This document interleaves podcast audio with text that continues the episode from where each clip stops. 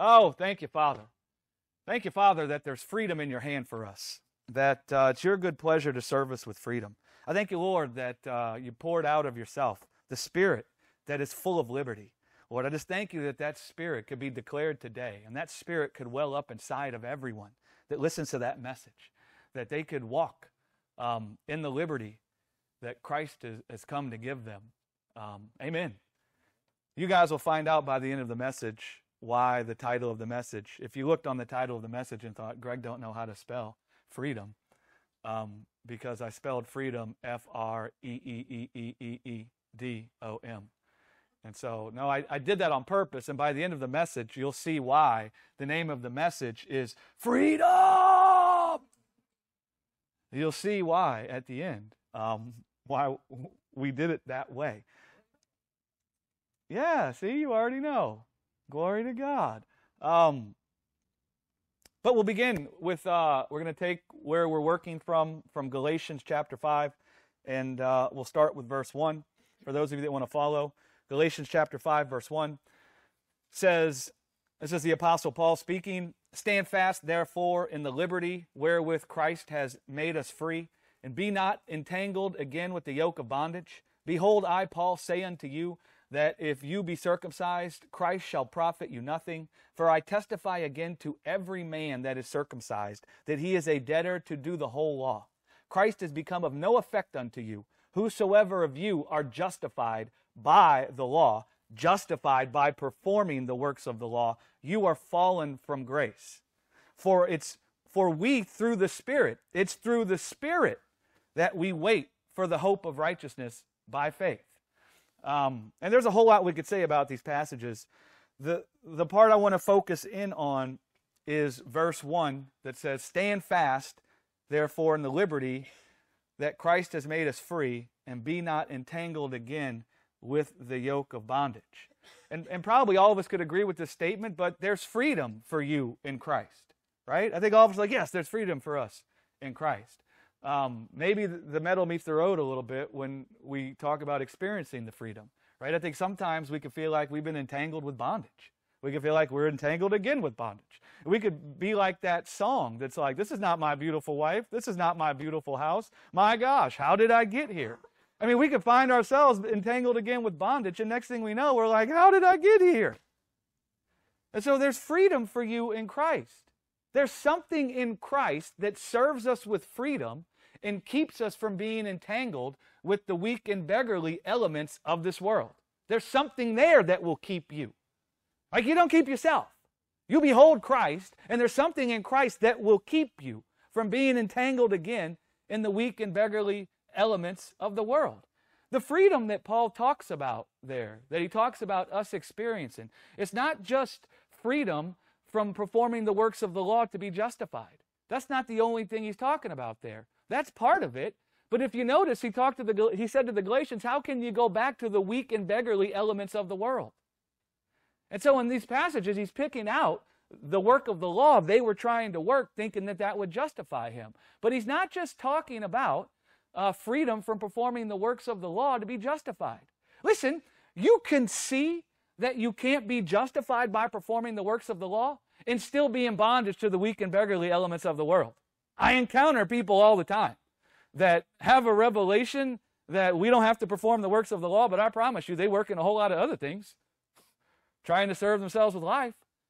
And so you could have some revelation that you can't be justified by performing the works of the law, but you could still find yourself entangled with uh, the bondage that come from the weak, being busy with the, the weak and beggarly elements of the world.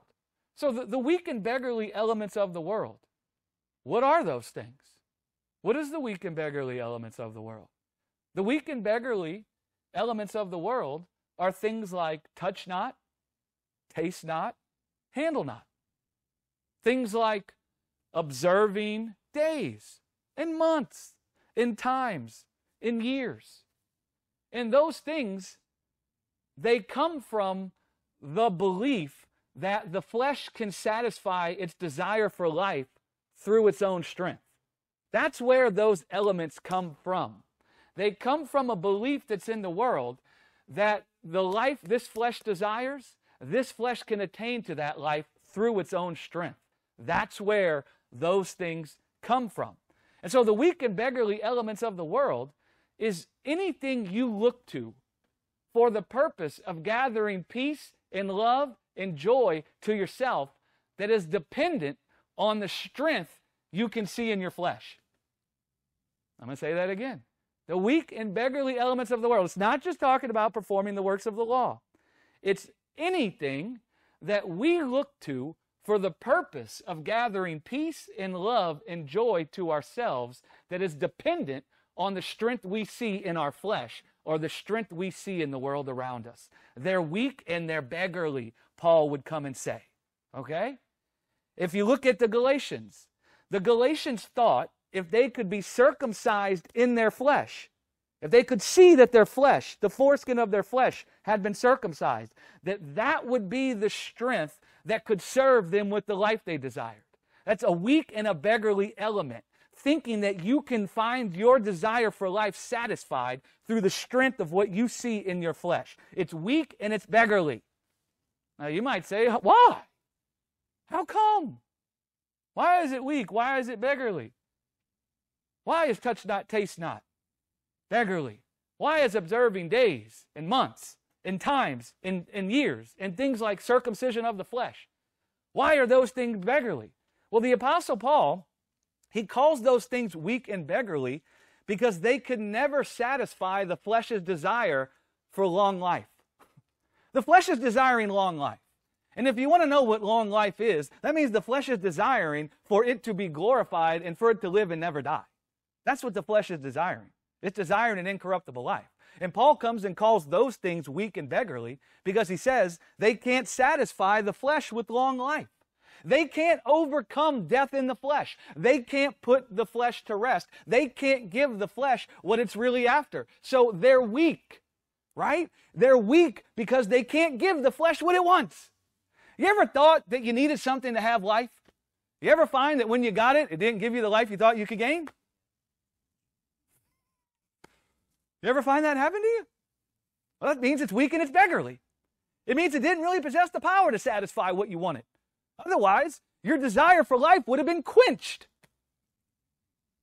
And so Paul says in Galatians, he says that the only thing that has the strength to satisfy the flesh's desire for life the flesh's desire for peace and love and joy. The only thing that has the strength to satisfy that is the faith that came in Jesus Christ.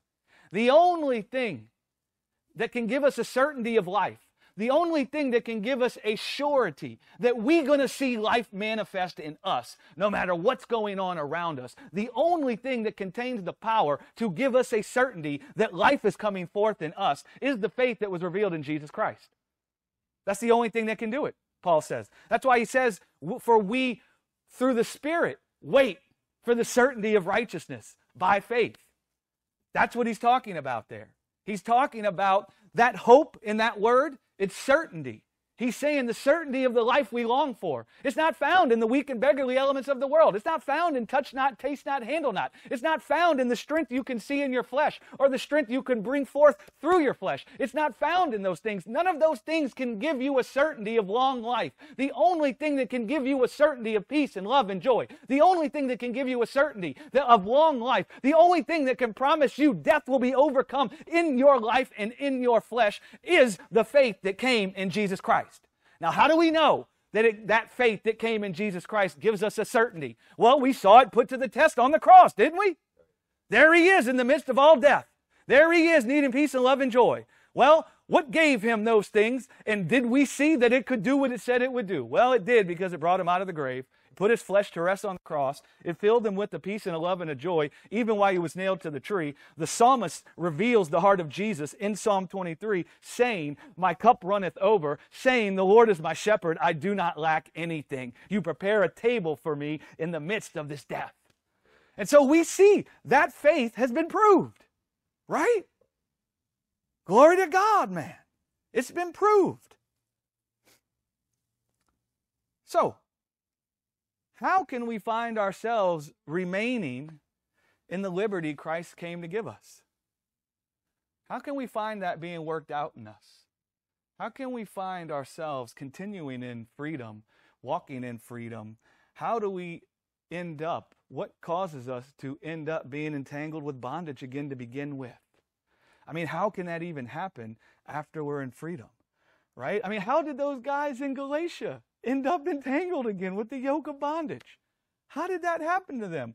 If you read what Paul says, he says in Galatians 3, he's like, Christ was clearly put on display in your midst. You clearly saw in Christ crucified that the strength of the flesh cannot serve you with life. How is it then that after seeing that clearly, that they could be entangled again with the yoke of bondage? This is a powerful thing in our lives, brothers and sisters, because I promise you, what we, what we want to see happen in our lives is for us to walk in freedom. And we don't just want that freedom day to day, right? I'm not looking for a fickle kind of a freedom. I'm not looking for a day to day kind of freedom. I ain't looking for no fair weather kind of a freedom where, you know, if the fa- weather is fair, I feel free. But if the weather ain't fair, now all of a sudden I ain't free. That ain't the kind of freedom I want. And I want the kind of freedom that keeps me from being entangled with the yoke of bondage. So, how can we ha- see that sorted out in us? And the way we will get a good look at this is to look at how is it the Galatians were able to be bewitched to begin with. He says they were bewitched, but what caused them to be bewitched? Right? It's not like they accidentally were bewitched. There's something that came in that bewitched them. Why did it have power? Because when we can see how that dynamic works, it's going to give us eyes to see our own life and see how things want to try to bewitch us also. That's the power of these letters. No, those letters weren't written direct, directly to us, but the temptation is common to all people. And so those letters give us an, some insight into how the serpent tries to work his devices to entangle us again with bondage. You heard me? Follow that? You with me?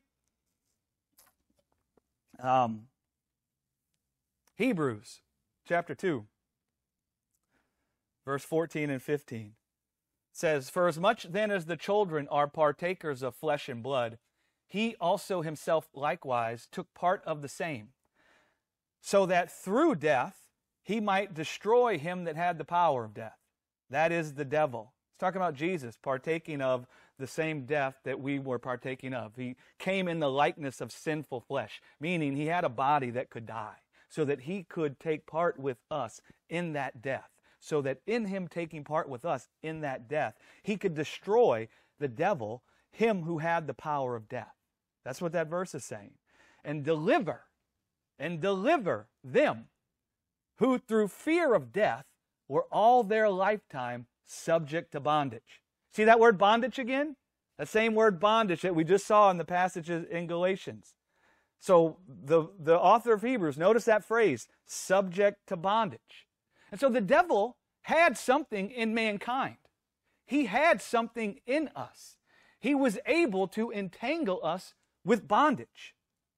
He was able to entangle us with bondage, and the way he was able to entangle us with bondage was through death, the author of Hebrews says. So it's death that entangles us with bondage. The yoke of bondage comes upon a person through fear of death. That's what he says there. It's through the fear of death. The way we fall prey to the weak and beggarly elements of the world is through the fear of death. You, in fact, you can't be entangled with the weak and beggarly elements of the world unless you're first filled with the fear of death. You have to first be filled with that before any of that stuff will even make sense to you. And I want to say, some of you are sitting here now, no, no, that don't make sense to me. Hey, you're right. It don't make sense to me either. Touch not, taste not, handle not does not make sense to us in the presence of an imperishable life. Touch not, taste not, handle not only makes sense to us in the presence of a perishable life. It only, it only looks like the way if we're busy with the perishable life. The weak and beggarly elements of the world only make sense to us if we think that we're separated from the good thing we need to have a life full of peace and love and joy. That's the only time it can make sense to us. Touch not, taste not, handle not, don't make sense to you if you already possess an incorruptible life. Being circumcised in the flesh of your foreskin don't make no sense to you if you're already possessing an incorruptible life. Thinking that you need to observe days and months and times and years, thinking you need to perform the works of the law, thinking you need to perform the feast days and doing all those kinds of things, that don't make sense to you if you already possess an incorruptible life. A life that carries with it a certainty that it will serve you with peace and love and joy. How anybody going to come and tell you you need to perform rituals to have life if you already have an incorruptible life? And that life already carries the certainty that it's going to serve you with peace and love and joy. How anybody going to come and convince you you got to do anything to have life? It won't make no sense. Try persuading eternal life that it's got to do something to have life. You know why Jesus wouldn't come down off the cross? Because it didn't make sense to him that he could have life through the strength of the flesh. You know why it didn't make sense to him? He is eternal life. He already had an incorruptible life. It don't make sense that I got to do something to get it. I have it. You see what I'm saying? right? It doesn't resonate. If you look at the Galatians, they were entangled again with the yoke of bondage through fear. They first were filled with fear. And you might think, well, how were they filled with fear? Well, what filled them with fear was the Judaizers came and told them that they didn't have what they needed to be justified with life. They said, no, no, no, no. You don't have, you have not been justified with life. The only way you can be justified with life is if you get circumcised in the flesh of your foreskin. And so that filled them with the fear a fear that they were separated from something they needed to be served with the life they desired. And it was through that fear of thinking they didn't have what they needed to have life. They didn't have the good thing they needed to have a life full of peace and love and joy. It was through the fear that they were separated from what they needed, that they were entangled again or bewitched, thinking that it'll be through the strength I can see in my flesh that that will justify me with life. That's why they were bewitched. That's how they ended up being bewitched. Now, listen, guys, the, the fear of death is not, and I've, probably said this a bunch of times, but it, it bears repeating because this is the crux of the matter for all of us in our lives and dwelling in freedom. But the fear of death is not just about being afraid to die one day. That, that's not what the fear of death is. It's not just, well, I'm afraid that one day uh, I'm going to die. The fear of death is the fear that comes from thinking you are separated from the good thing you need to have a life full of peace and love and joy. I'm going to say that again.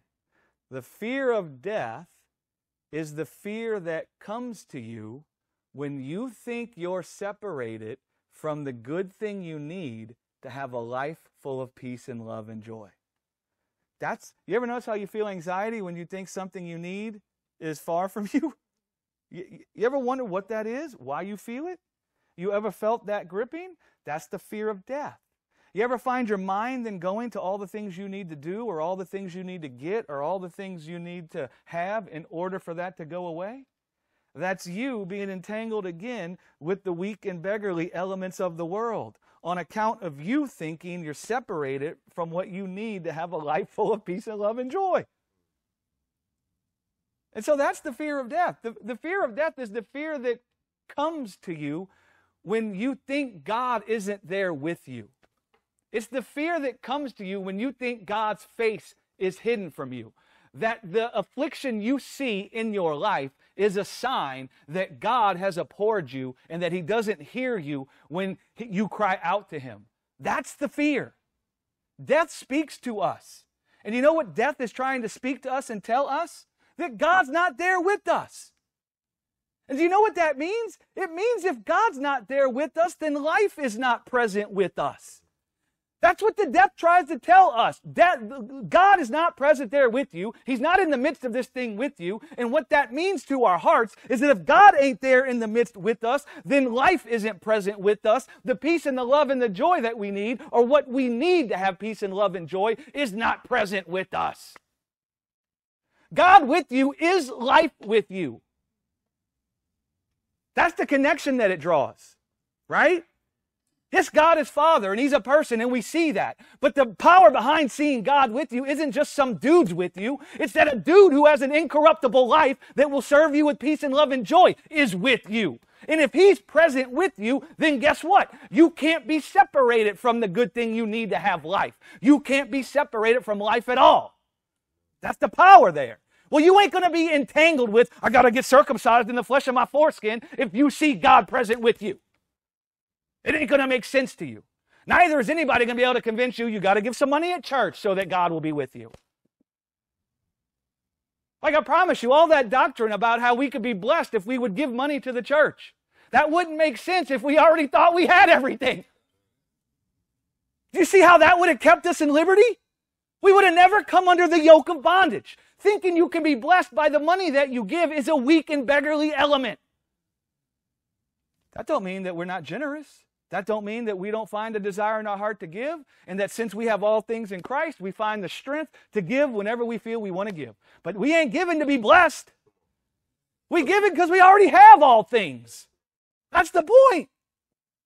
If you give in to be blessed, listen, man, you're giving out of obligation.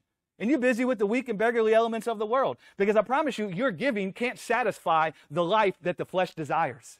Your giving can't serve you with the peace and love and joy you desire. It's weak perishable.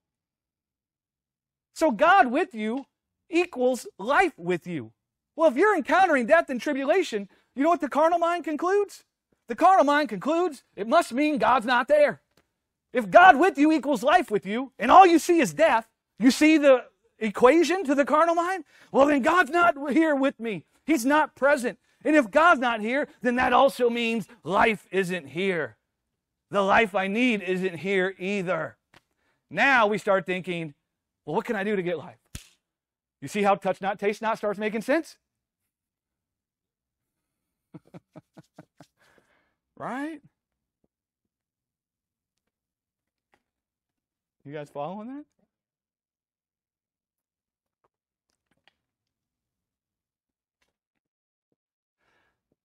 Jumping to uh, Romans. And I think I just now realized it, but we're Oh, well, the author of Hebrews remains unnamed. So I can't say we're all they're all Paul. If you think it's Paul, glory to God. A wise man once convinced me that declaring it was Paul might be an error. And I couldn't argue his point. You guys know me, I can always argue a point. Have you guys realized that about me? Like I can dissect a thing and come back with something.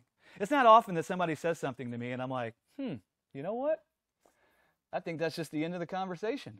That's just checkmate. But a wise guy once said to me, Greg, and I used to always fight to prove who wrote that letter. And I actually think I can prove it. But I couldn't deny the wisdom, which was Greg, if the Holy Spirit saw fit not to tell us who wrote the letter, is there maybe a reason? And I was like, you can't, uh, you can't argue with wisdom when it comes from above, right? I mean, you're just kind of like, yeah, yeah, what can I say, man? I can't argue with that. If you like to argue about who wrote the letter of Hebrews, feel free. Uh, it's just a funny antidote to this conversation, right? If you believe it's Paul, hi, hallelujah. If you believe it's John or James, if you believe whoever, hallelujah. Um, Romans chapter 8, verse 12. Therefore, brethren, we are debtors, not to the flesh, to live after the flesh. And I'm adding in my own uh, commentary after that. Brethren, we are debtors, not to the flesh, to live after the flesh. Why? Why is he saying we aren't debtors to live after the flesh? It's because our eyes have been opened to see God in our midst shepherding our lives.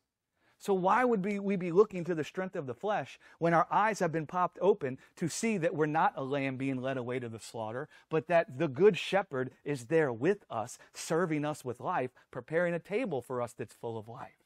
That's why we're not debtors to the flesh anymore, because though we were blind through the carnal mind, though we didn't comprehend God with us before because of the carnal mind, because our minds were filled with the death we saw everywhere, listen, through God coming in Christ Jesus and condemning death in the flesh in the resurrection, we see clearly now God is with us and we see He is shepherding our lives. So we're no longer debtors to trying to have life through our own strength. Hallelujah.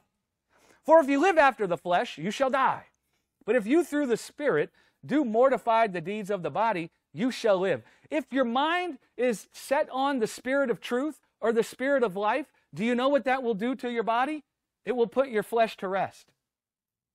It will cause you to cease from all the things you were doing to try to gain life.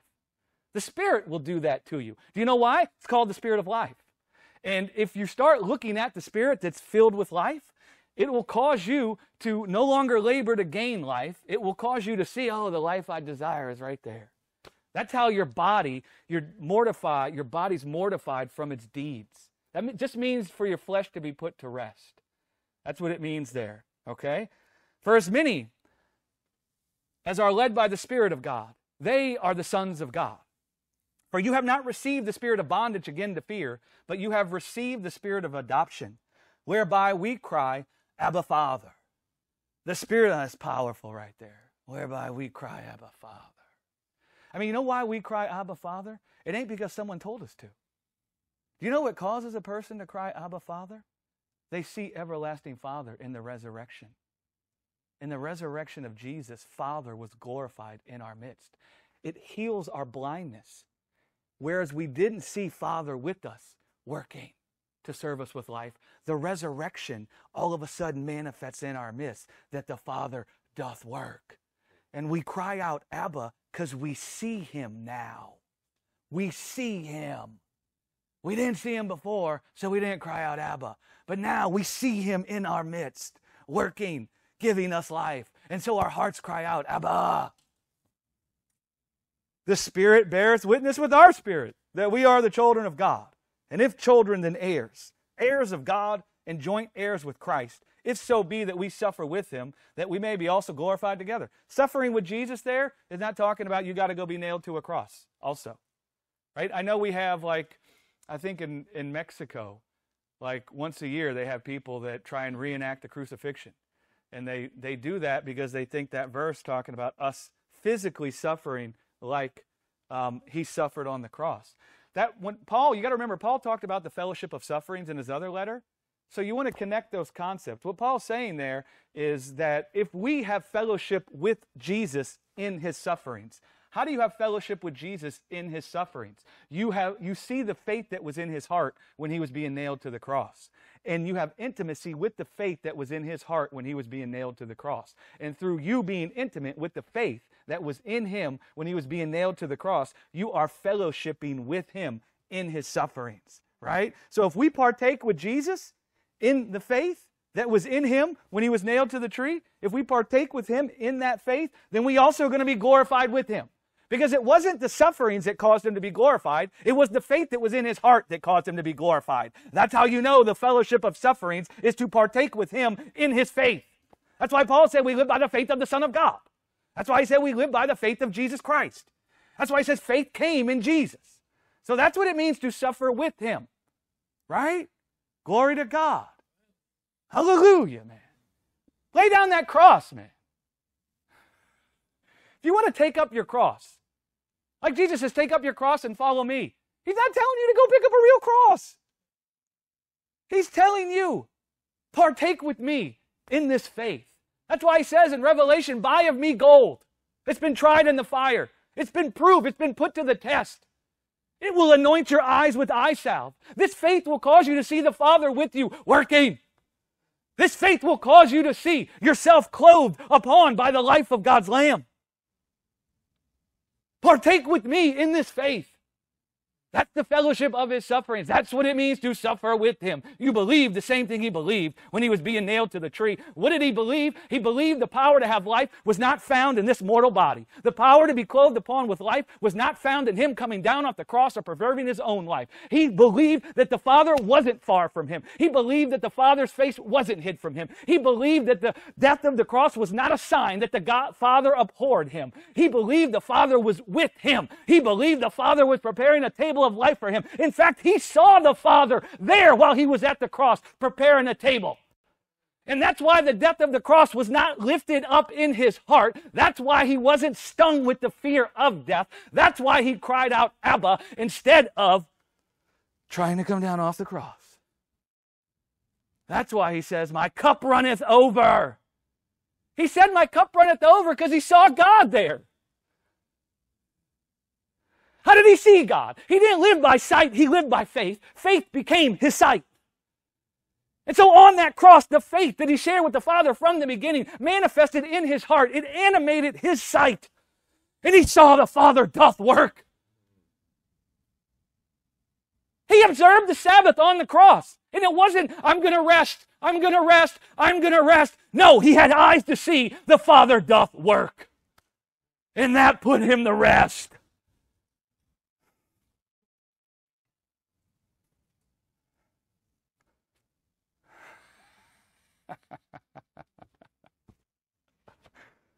Oh, man. Yes, I'm a man possessed. Notice again in verse 16 of those passages in Romans 8. Paul connects bondage with fear. There's that word bondage again. So when you go back and study the scriptures for yourself, or you listen to this message again, notice he mentions bondage in Galatians. Notice he mentions bondage in Hebrews. Notice he mentions bondage here in Romans. Notice how he connects them all, right? So Paul here connects bondage with fear, just like Hebrews connected bondage with the fear of death. Right? And so Paul says there's a spirit that's unto fear, and there's a spirit unto a person crying out, Abba. There's a spirit that is unto a person busying themselves with the weak and beggarly elements of the world, and there's a, a spirit that's unto liberty being manifested in a person. When you think of spirit, think of a vital principle or a truth that animates your thoughts and your sight. And so what Paul's saying is there's a spirit. They'll make you blind to God with you. And because you don't see God with you, that spirit will make will be unto fear manifesting in your heart. But there's another spirit that will heal your blindness, that will animate your sight with eyes to see, the, that God, the Father, is there with you, that He is present with you, and that His life is there present with you also. And that spirit will be unto you crying out, Abba, and being filled with liberty instead of being filled with fear and being busy with the weak and beggarly elements of the world. Hallelujah. There's a, a movie named Braveheart. I don't know if you guys seen Braveheart that fits right in with all this. And you know, you guys know me, I don't normally bring culture into what I'm preaching. And I don't think it's necessary. But I got to be honest, I watched Braveheart when I was on my sabbatical with my wife. She had never really seen it. That movie moves me. Um, and even when I was putting together this message and I was praying about it and meditating on it, there's a little three minute clip that I watched from Braveheart. And I've seen this a million times. And I watched it. You know what happened to me all over again? I cried like a baby. And then I watched it again right after. And I thought, surely all the tears have come out. I'm good. No, I cried like a baby again. And immediately I'm, I start connecting with the Lord Jesus. And I start seeing this dynamic that went on with Braveheart and those people. And I'm seeing this dynamic between us and the Lord Jesus. And so just follow with me. And I, don't know, I, I want to post that three minute clip on the Bible study page. But not everybody wants to see that kind of a thing. Um, so if I post it, I'll put on top of it R rated. It's not R rated because they're scantily clad people. It's R rated because of the violence. So if you don't like seeing violence, don't click on the video. But since I brought up crying like a little baby, um, I think I might post it.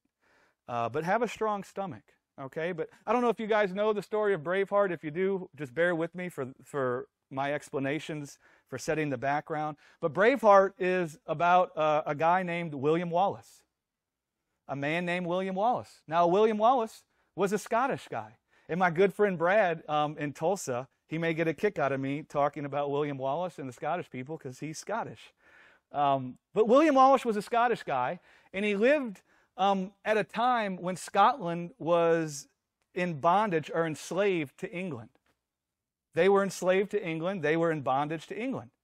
And what happened there, through that bondage, through being enslaved, everyone in Scotland had come under the fear of England. Everyone there was afraid of, of what could happen to them from England. And so you could say the fear of the harm that could come to them and that could come to their loved ones if they didn't submit themselves unto England's reign over them. The fear that was there, that fear was gripping them, and they were under the fear of England. They saw the threat of what England could do to them, their wives, their kids, their town, and because of what they saw England could do to them, they were filled with fear, and that enslaved them, that fear. Now, this guy, William Wallace. Maybe it's Braveheart that's in me. No, it's the Lord Jesus. But what I want to say is, you could only make a movie like Braveheart if the spirit of the Son has been poured out in the earth because it, it kind of coincides it coincides really with that. This guy, William Wallace, became a man possessed with freedom. He became a man who was no longer afraid. He became a man who was no longer enslaved because the fear of what England could do to him was no longer present with him because England did the worst thing they could do to him and he lost everything when a Duke of England slit his wife's throat and killed her. And so he lost everything. And in losing everything, he was delivered from fear. And he became a man possessed with freedom because he had lost everything.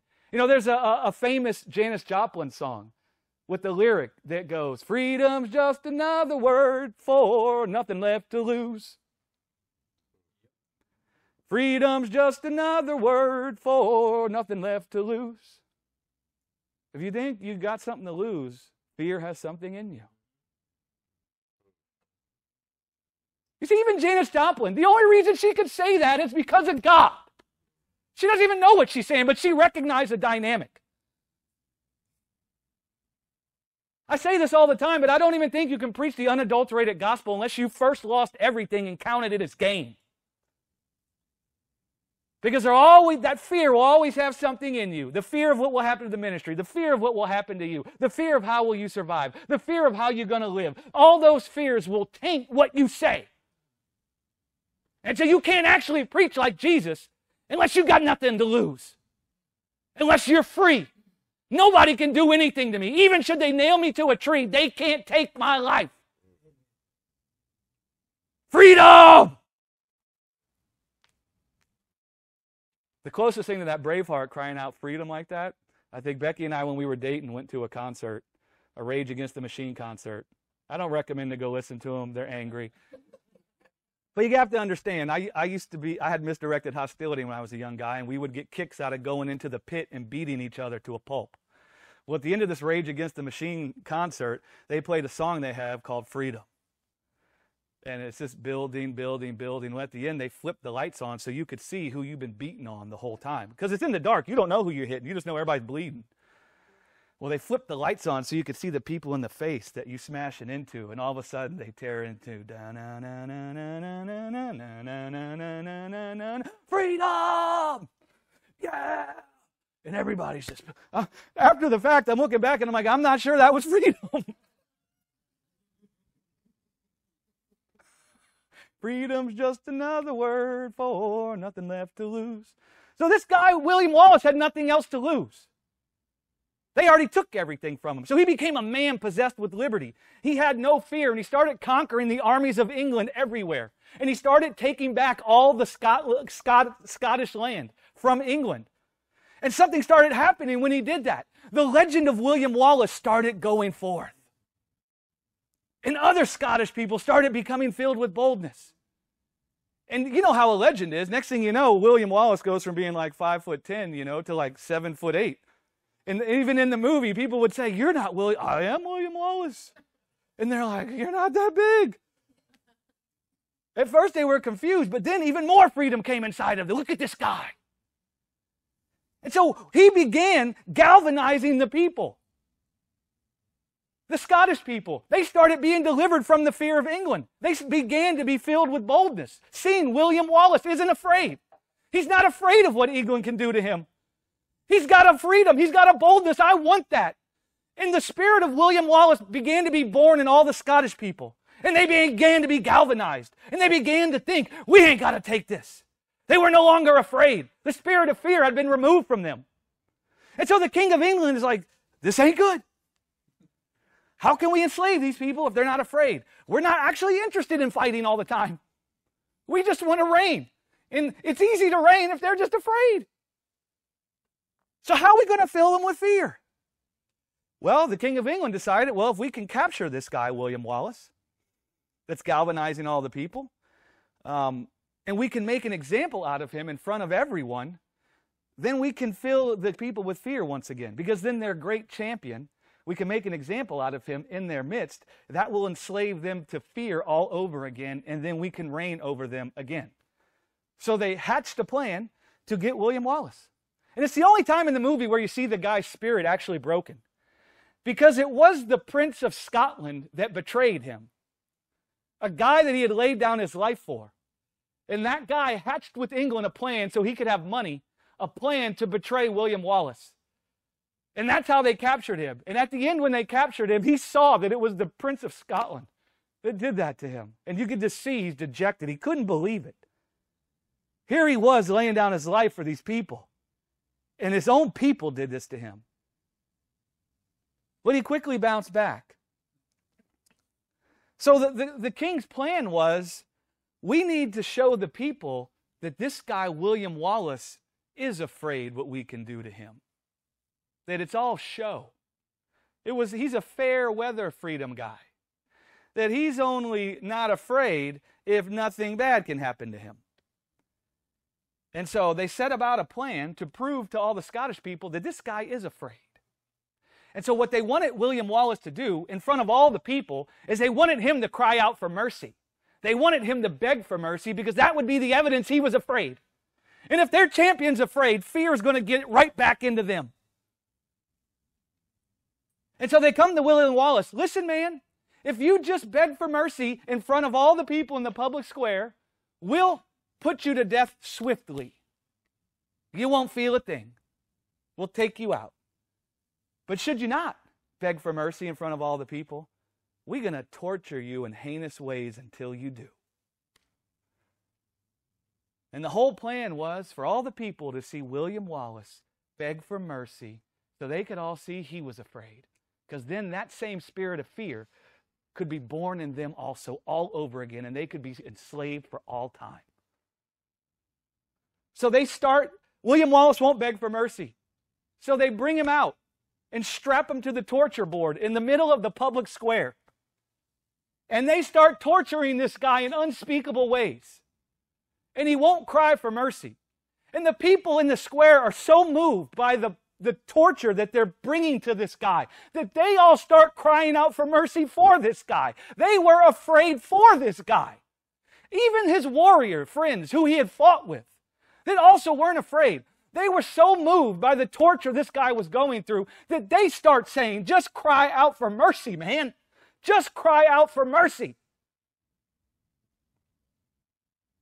And then the, the guy leading the torture,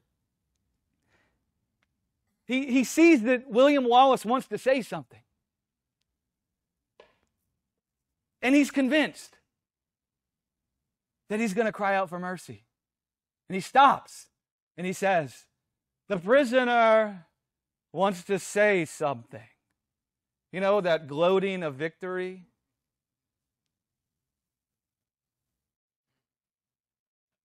You have to understand, they cut out his insides.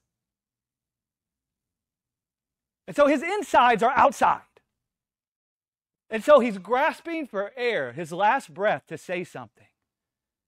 You know what he says? It ain't mercy. Freedom!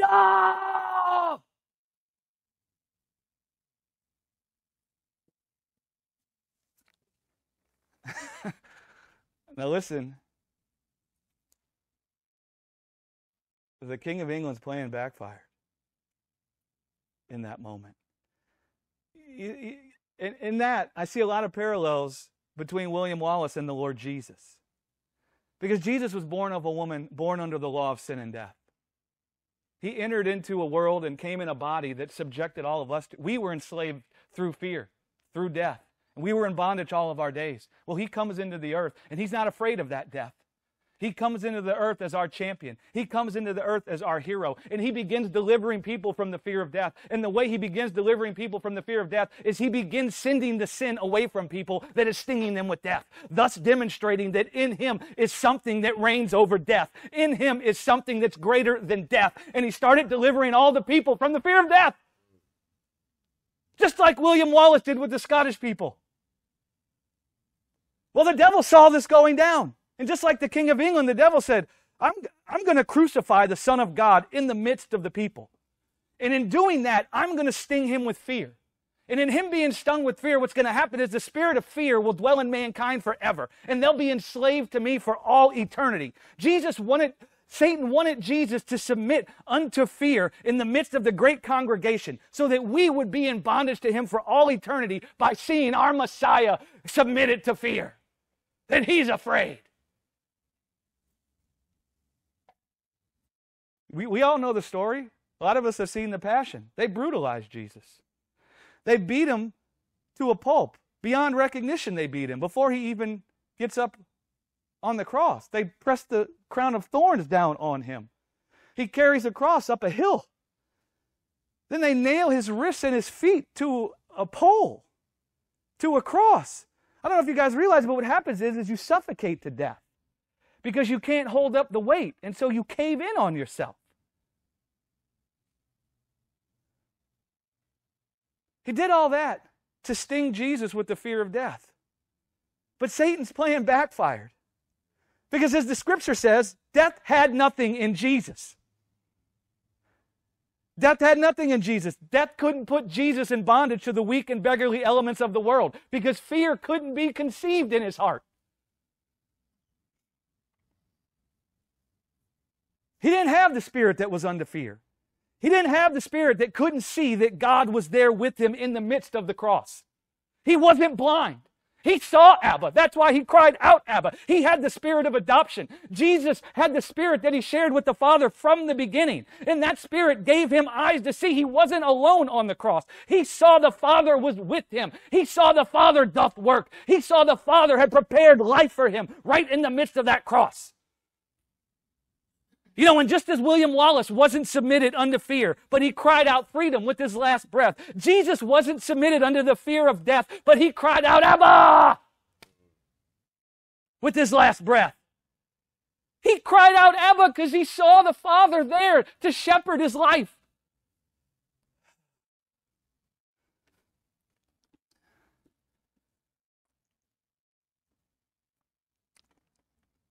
You know, the serpent thought, certainly, certainly if I throw the full weight of death against this guy, that it will conceive fear in him.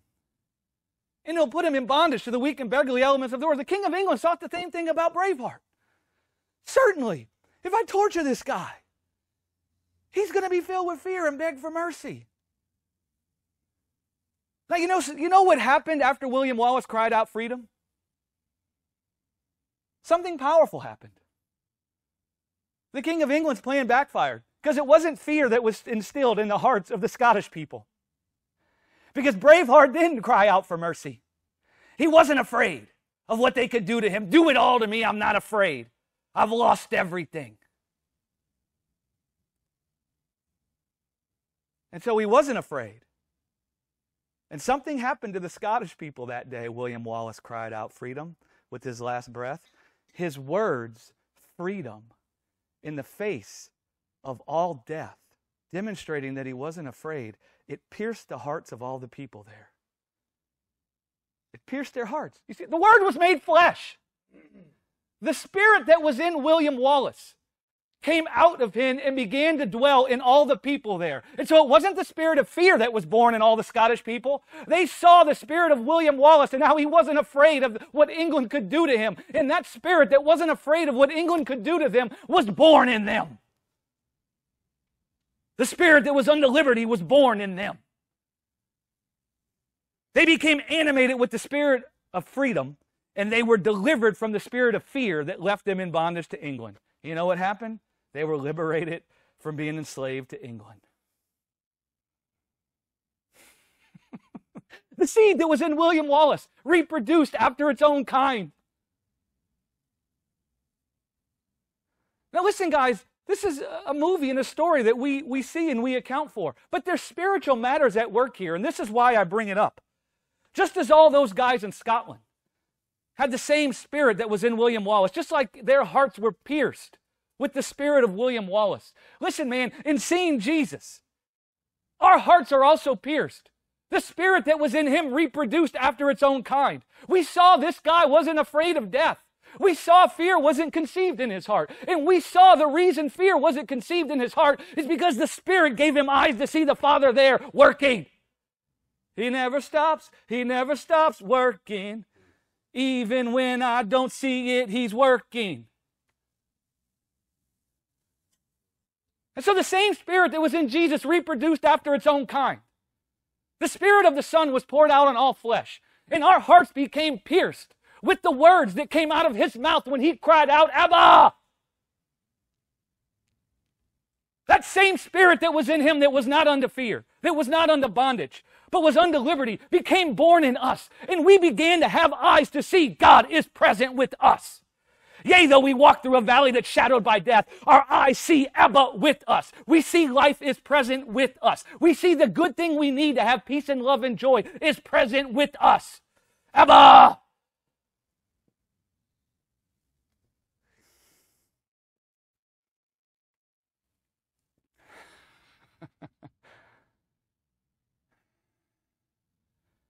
See, that same spirit in Jesus that even on the cross saw a table of life.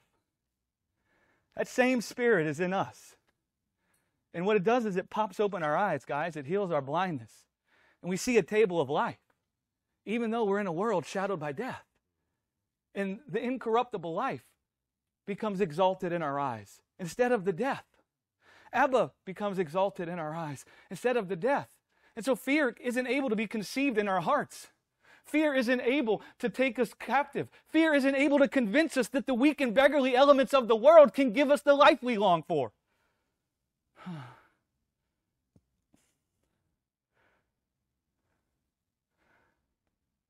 That's what Paul says in Romans 8.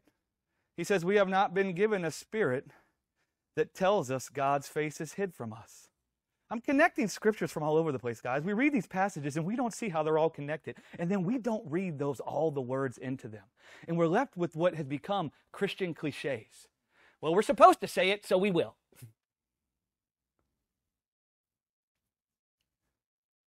Paul says, We have not been given a spirit that tells us God's face is hid from us. We have not been given a spirit that says to us our affliction is a sign God's not with us or that he's abhorring us. But we've been given the same spirit of the Lord Jesus. We've been given the spirit that has eyes to see the Father doth work. We've been given the spirit that cries out Abba because it sees Abba with us in the midst of tribulation, serving us with life. Abba.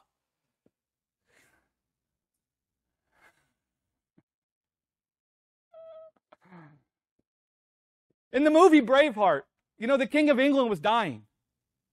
And his dying wish was to hear Braveheart cry out for mercy.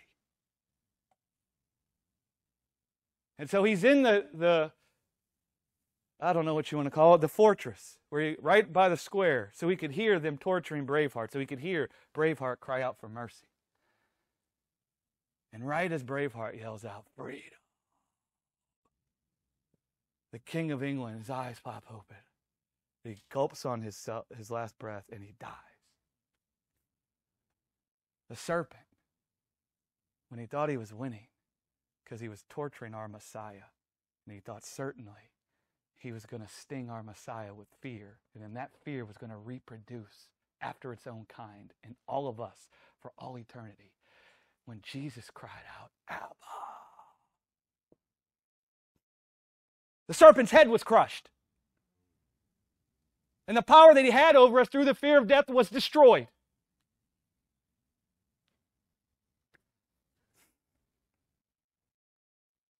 It's the spirit we've been given through Jesus that causes us to stand fast in liberty. It's the spirit that causes us to stand fast in liberty. If you're trying to stand fast in liberty, you're looking at your own work. And, and what's being born is you is, I never stop, I never stop working. I never stop. I never stop working. Even though you're here and you're working. I never stop. You see? It, that spirit causes us to stand fast in liberty. It keeps us from being submitted to the weak and beggarly elements of the world. And the way it does that is it heals our sight. And we see God present with us in our midst. And if God is present, life is present. That's what it means.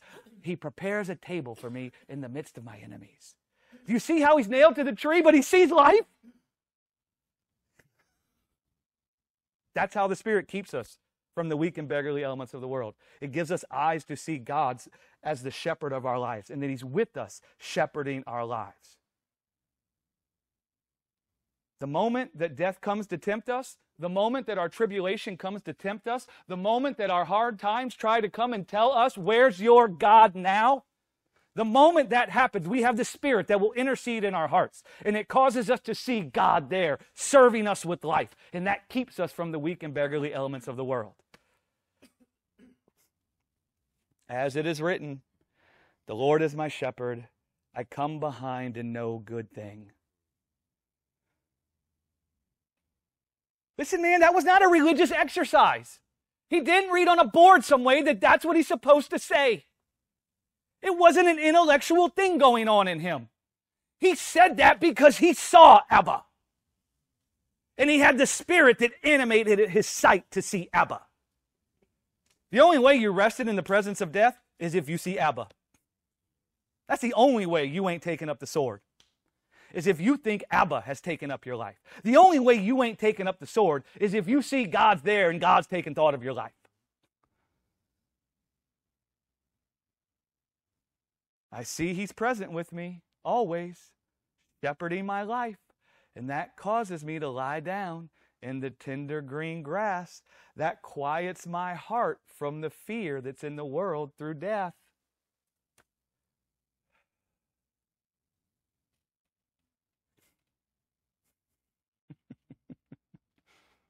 Man, I love God. And what and and you see the carnal mind, the way we even interpret that. You know what I actually am saying? Man, I see God loves me. That's the, when the mind of the Spirit says, Man, I love God, what they're really saying is, Man, I see God loves me.